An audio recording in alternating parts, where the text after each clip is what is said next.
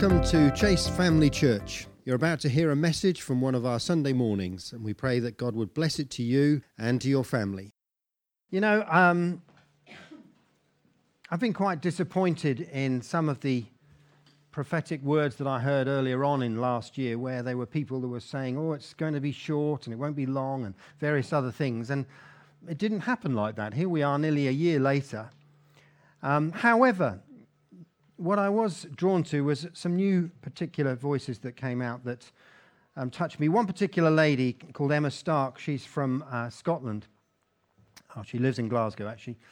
Um, and I, I, came across her earlier on in the, in the year when Mark Pugh was doing uh, interviews on what is next for the church. And very, what he very wisely did was get three theologians together to discuss some points of view. And then he got three prophetic voices. And one was um, Emma Stark, James Aladiran, and then Rachel Hickson. And they were all together in this discussion. And it, it's the first time I'd came across them, but I found her influence quite powerful. As indeed I did listening to R.T. Kendall, and Barb influenced me a few weeks ago when uh, one of the Zoom meetings was talking about his point of view. And it got me remembering some of the things I'd heard him say a few years ago. And so I'm going to be talking about some of their views, and um, I just want to emphasize this is not necessarily the, uh, the view of, of, Chase, but it's my view uh, that some of this, and hopefully it will challenge all of us in the way that we move forward today. I've often mentioned that as believers, we are welcome in the throne room of God. And I have to tell you that I believe a lot of what's um, they've been saying has come out of the throne room. Now, what do I mean by that? I mean that these are people who've sought the Lord, they've been in the presence of the Lord. You are all welcome in the throne room of God, and you can go in any time. Isn't that amazing? The only condition to going in is that you know Jesus as Lord and Savior. So if you're watching today live and you don't know the Lord Jesus, then get to know him because you can get into that intimate place and the throne room. Some years ago, R.T. Kendall uh, had been speaking um, from Matthew 25, and I remember um, watching some of the um, clips that were around at the time. And Matthew 25, he talks is about the wise and foolish virgins, and he actually had uh, focuses on the verse, the midnight cry. And what has amazed me looking at this, sorry, I've changed my notes around this morning, I do realize that. See, I believe in the sovereignty of God, and, and I know that when He does things, He does them for a purpose. And I would have to go as far as saying, as I believe He's let things happen to get our attention. And He is a jealous God, and we need to know that. And He just wants our attention. It's his way of saying, if you like, I want you. And this will, I believe, drive us to our knees. And the purpose in it all is to drive us to our knees. I don't know about you, but when you've been in difficult circumstances as a Christian, where do you go? You go to God. Now, um, R.T. Kendall is very much a Bible teacher, um, and he talks a lot about from Matthew 25. And we're told in the last days that um, the church will be asleep. And it says, you know, it talks about the five virgin, um, five wise and five foolish were virgins, but it said all slumbered and slept. And I believe that he is right in his assumption that the church is asleep, spiritually speaking, that is. And when uh, there's, you know, the actual scripture, the actual scripture says that uh, believes it's uh, midnight, and I think some people have got hung up that it's going to be at midnight in their, some of their understanding about that. But it's not what it means. You know, if you are, the actual Greek word is middle of night. It doesn't say particular time or anything. Um, but if you were woken up at two o'clock in the morning, uh, it's like it, it is a wake up call, isn't it? You don't, you don't want to be woken up at that time. And you're not giving, um, you're not quite in that welcome state. And R.T. says that that's where he sees the church at the moment. We're at that deep, deep sleep. And I, I happen to believe that he's right. Um, and I think we are in a challenging situation. Are we ready? In fact, he, he wrote a book which actually said, Are you ready for the midnight cry? And I haven't read it, but I know a few people who've had and said it's very challenging. So if you want to do that, by all means do. But we are not ready as a church, and we could be asleep. And it could be the last thing we expected. You know, I'm challenged because this is a move of God, um, one way or uh, another, that is not just affecting a nation, it's affecting everyone around the world. You know, there was a war in the 1940s, the Second World War, and it lasted five years, and millions of people were killed. All right? But you could see the enemy coming. You can't see him coming at the moment because we're in a different sort of war. It's a viral war, and we need to be ready. But we can pray. You know, I was um, the last time I think we had a real challenge like this was the, uh, on 9 11, the Twin Towers. And, you know, it was a wake up call for us then. But very, I think very easily, it's quite, uh, it's quite easy to slip back into um, that sleeping zone. You know, a few months later, everybody was thinking, oh, it's going to be okay. And, and I remember for Liz and I, it was a real wake up call because out of that, um, we stood in the kitchen and she said, we're going to put our names forward to do the youth work. And as you know, firestorm came into the church, and the young people, hundreds of young people, got saved. And it was a challenging time. But you know, when these things are over, it's very easy to slip back into sleep. R.T. Kendall says it isn't the midnight cry, but we need something more. And I, will come on to that perhaps a little bit later. But yes, I think there is something that and Emma Stark says a similar thing, talks about the part, um, this being a period of shaking from Haggai um, chapter 2. She says, I believe he is about to shake the nations. How often do you get nations together facing what we're facing en masse? And that's true. And turning to Jesus. We know that uh, HTB have told us that hundreds of people responded to Alpha to want to know Jesus Christ as Lord and Savior. So in other places, there are people who are coming to know Jesus as a result of this. Emma says it, say, it says he will shake the nations and the heavens. And I know he's referring to the old temple, but we are his new temple, and he wants his glory to shine. Emma says he will shake the heavens. He is investing in shaking. Did you think it would be easy? Did you not think it will have catastrophic effects? And these are things that we don't want to hear, are they? It's a bit uncomfortable, and we like comfort. You know, I agree with the comments of a lot of old uh, time preachers. Uh, there's one comment that says, Make me a harvest ready person. Are you a harvest ready person? Are you ready to tell others about Jesus? There is an uncomfortable awakening coming. It's not an interruption, it's a disruption that he is bringing. And Emma Stark says, God invests in his goodness to, so, though, so the people will choose him. Say that again. God invests in his goodness so the people will choose him. And she continues, there is going to be a bending of the knees to Christ. And this is very similar to what R.T.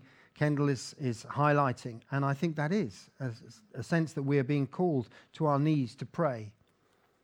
She says, I'm moving on the church from attendees to being an engagement movement. And I think that's quite a key. He's releasing a movement in the church to engage through the nations. You know, in the first miracle of Jesus, what was it? Water into wine. Just checking, you're, you're not asleep already. But um, we saw something, we saw an example, didn't we, of the old wine. Then we see no wine and then we see new wine. And I wonder if this is a process that we should be looking at. You know, we've done, we've seen great things, we've done great things, and we've become a little bit, dare I say it, Laodicean, a little bit lukewarm.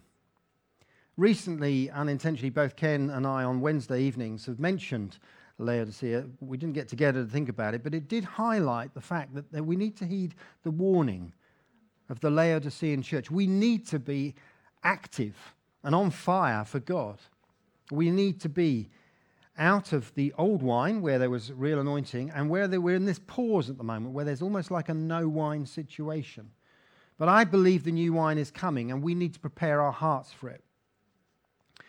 Now, maybe you're feeling unsettled in the whole of this COVID thing that's going on, and that's okay.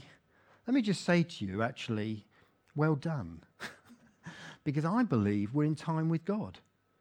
If you're unsettled, I think it's your spirit that's unsettled. I find that for myself. Do you? You know? And, and I think this is God's heart of where we're at. And maybe we don't understand it, but that's okay. And it will become clear. As I often say, it will become clear. You don't need to rush anything with God. We're in His hands, we're safe. But I think, yes, well done. Pat yourself on the back if you're feeling unsettled. Prayer at the moment is not showing me your glory, although that's what God wants, but it is, oh God, make me, bend me, shape me. Oh God, make me different so that I can steward the increase of your glory that's about to come in the new wine. That's our prayer. Now, there are two things I want to highlight from the new wine. First bit is hunger. It's a passion for his church. I loved hearing just recently Leonard Ravenhill. He said, um, The church doesn't need professional speakers, the church needs passionate speakers. And that's it. It's the heart of God, isn't it? He wants us to show our heart, to reveal, not to hide away and to have to be whatever we think. But it really challenged me. There, there needs to be a determination to know God. Are you determined to know God? Is this the year where you're going to say, I'm, I'm determined that I know God deeper? We heard Pete say it a minute ago. I want to get closer to God. I want to have more time with the Lord. It's great to hear them saying that they're praying together. What little objectives can you bring into this year that will motivate you to say, right, come on, we're moving forward in Jesus? We've had no church in order to know that we can't do without it. Haven't we? Without the family. You know, there's a small part of the family here. Don't we wish that every, the rest of the family was here today? Wouldn't it be great? One day it will come, I'm sure, but we have to be patient. I want to tell you, online will never outdo the relationship of the local church. It can't. It can't. When you're in a family and one of your family hurts, what do you do? You put your arm around them. You give them a cuddle. You say it's all right. The Bible tells us greet one another with a holy kiss. We can't even get close enough. All right?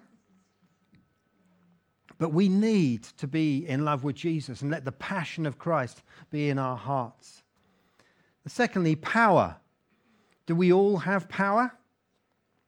We've had a little power, but we're a bit leaky. Ken often mentions about being filled with the Spirit. And we get filled with the Spirit, but we leak.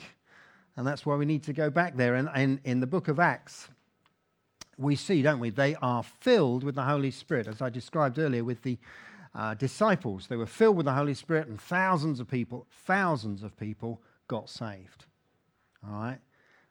But it describes in the book of Acts that they needed refilling again and again and again. And that's okay. In Ephesians, it talks about continue to be being filled, is a literal translation of it. And so it's something that's ongoing. As far as I know, the book of Acts is the only book where chapter 5 is year 5, chapter 10 is year 10, and chapter 15 is, is, uh, chapter fi- is year 15. And there's a need, it shows us a need for refilling. A power surge is required in his church.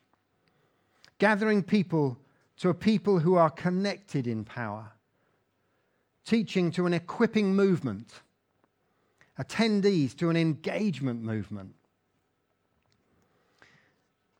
R.T. Kendall says, We need more than COVID for our wake up call. And I'm afraid we do. I'm afraid we do. You know, we're still hoping, aren't we, for a vaccine that will get us back to where we were but you know, what if God does not want to get us back to where we were? Are you ready for that? I, I, mean, I have to say, I, I think, uh, no, I'm, I'm actually not. I, you know, I liked the comforts of some of those things for us as a church, for us as individuals. I like those comforts. But maybe God is asking us, it's a different time. And I want you to be ready to do things differently.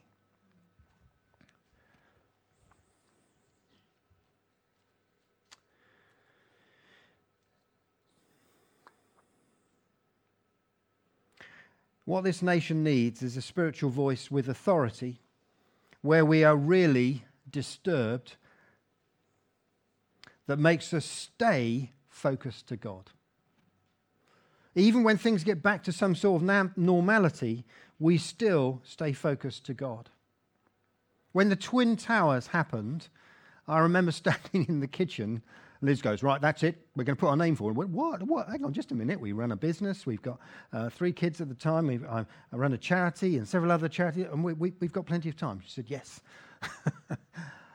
but she, she was touched by the Spirit of God. The importance of the moment made her say, right, we've got to put ourselves forward. And the rest was history, how God moved through the youth at Chase at that time.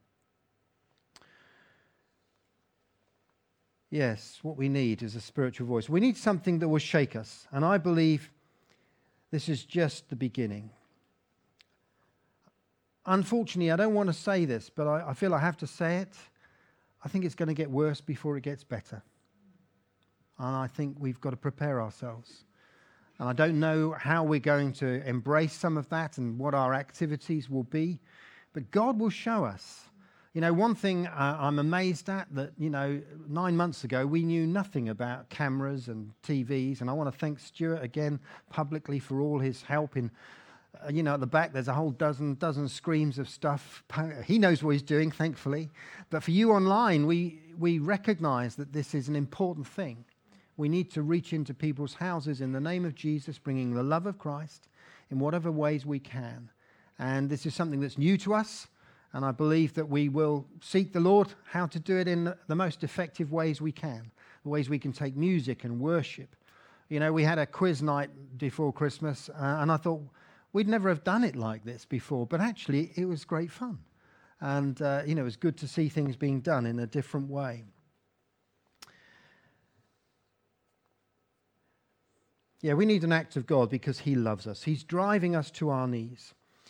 You know, I, I, thought the other day, wouldn't it be good if the BBC actually got hold of somebody, I, I use R.T. Kendall as an example, and asked him to speak, and it got through to the nations? What if we prayed for something like that to happen? Wow, wouldn't that be great? The voice of God suddenly hitting the main media. We are in unprecedented times. We have not been trained for this situation. There's no manual that we can get out right now for this, and it needs to be a lifestyle change for us to follow Jesus when this is over. And I believe it will come. There will be that time. I want to share something a little personal. Um, as I said, nine weeks ago, tomorrow morning at half past eight, I would have been going into St. Bart's Hospital for a, a triple heart bypass. And I think I came round Tuesday afternoon in intensive care. I don't, it, there's no windows in there, so you, even when you're awake, you didn't know what was going on at that time. But I'm lying there on this bed, and these two nurses doing things to me, pulling things and whatever.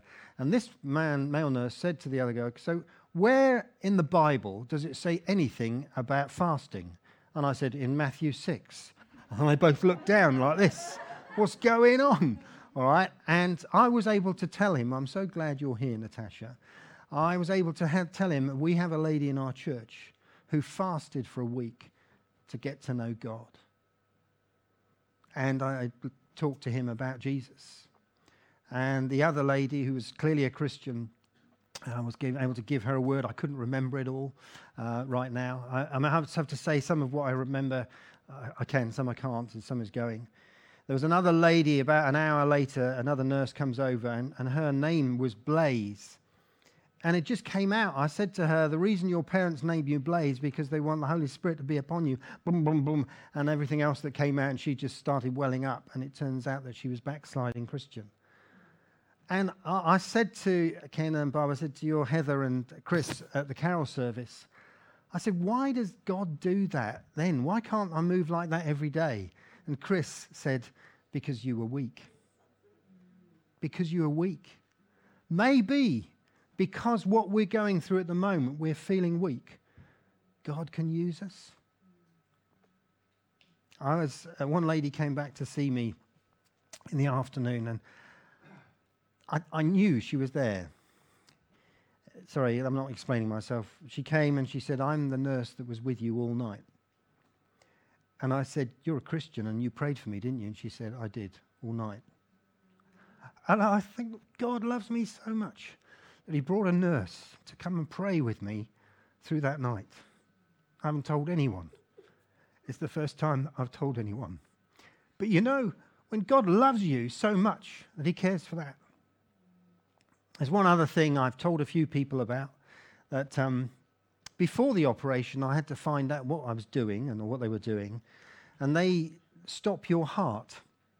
Um, I don't know if you know this, is a bit much on TV, but they stop your heart and they put it on a, um, what do you call it? Beat, uh, they put it on some sort of rhythmical beater thing that gets it going or keeps it going. And I said to the Lord, I don't want that. I don't want my heart to stop. Can you sort it out? After the operation, the consultant came to see me um, probably a day or so later, and he came. He said, Mr. Higgins, everything went really well. And he said, and we didn't need to stop your heart. And I said, that's because I prayed. He said, well, it obviously worked, and he just walked out. I didn't even get a chance to say why or anything else. But you know, God loves us that much that when we're in those difficult times, and I, I did feel lonely uh, those first few moments, you, there's no one around that you know but you're vulnerable. And yet God was speaking through me. There was a wonderful lady called Victoria. If she was watching today, I'd say thank you so much. She was in the high dependency unit. She was so lovely to me. And I shared what I could with her of the gospel, and she was very open to it. And I just pray that she gets to know Jesus. Now, I, I digress. I, I share that because I think we're in this time where we need to be vulnerable. We to be open to the Lord. You know, fear drives you to do silly things. It does. King David ran into a cave, all right? And then he acted like a madman in one space. So didn't he? He's scratching at the wood and doing all stuff, trying to be, because he was in fear. When fear grips us, we panic. We don't know which direction to take. We can either do our own thing. What we do is we try to sort it all out ourselves, or go to God. And I don't know about you, but you know, I always think I can sort most things out. And then when I can't, I go, yes, I should have asked you first, shouldn't I, Lord? Should have sorted that out, you know? You know, if we look, take the Israelites, they came out of Egypt and they thought they were free, but suddenly they realized the enemy was right behind them and they started to moan and complain, their usual stuff. You see, one look at the enemy and they started to moan and grumble.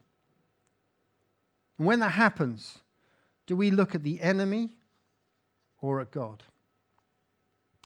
And what I said at the beginning in Psalm 34, it says, I sought the Lord, and he heard me and delivered me from all my fears. Not some of my fears, that's verse 4. I sought the Lord, and he heard me, and he delivered me from some of my fears. No, it doesn't say some, it says all of my fears. And the Lord is with you, and no matter what things you are going through, what difficulties, what challenges are ahead of us, He's with us in everything that we do.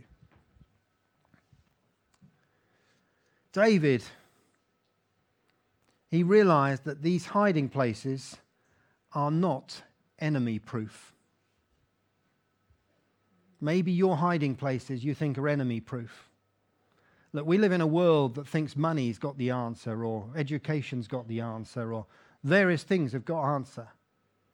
We know that Jesus is the answer. He's the only way, the truth, and the life. And I have to tell you that you need to follow Jesus in your life. King David, he knew that it doesn't matter where you run, only one place. It's into Jesus. Will it be completely safe? Will you be able to be able to hide in his arms and in his hands? And why was that? It's because he was confident in his relationship with the Lord. Are you confident in your relationship with the Lord today? If not, and make that your prayer for this year, your prayer that you would be confident in your relationship with Him, that you would express His love through you, you'd be able to embrace His love and go into those th- that throne room, have that intimate time with Him. And some of you might say, Well, I just don't get it like that. But I, I want to encourage you just start. Just start. Spend a few minutes praying in tongues, building yourself up, as the scripture tells us to. Read his scripture, embrace his scripture, get to know him, and love him through it. Hallelujah. My friends, the only place of deliverance, the only place of security, the only place of safety is with the Lord. You know, use the words of freedom in Christ. You are significant, you are secure, and you're accepted. Did you know that? Isn't that great? Isn't that wonderful? Significant, secure, and accepted. Oh, I praise the Lord for that. I thank you, Jesus. I thank you, Jesus. I want to encourage you perfect love drives out fear. Who is perfect love? Jesus Christ our Lord. And I want to say to you, if there's anyone watching at home today, that if you don't know Lord as your Lord Jesus as your Lord and Savior, you can do that today. The Scripture tells us all have sinned and fall short of the glory of God. And it says the wages of sin is death, but the gift of God is eternal life. What's the gift of God? For God so loved the world that He gave. What did He give? His one and only Son and if you follow him as Lord and Savior, for his repent of your sin and turn away from it, he will come into your life and ex- he will, you can accept him as Lord and Savior. And by the power of the Holy Spirit, you have him as your best friend forever. And if you want to pray that prayer, that's simply it today. You can do that. Please do contact us online if you want to, or through Facebook, and we'd be delighted to pray with you and encourage you further, perhaps to do Alpha as well.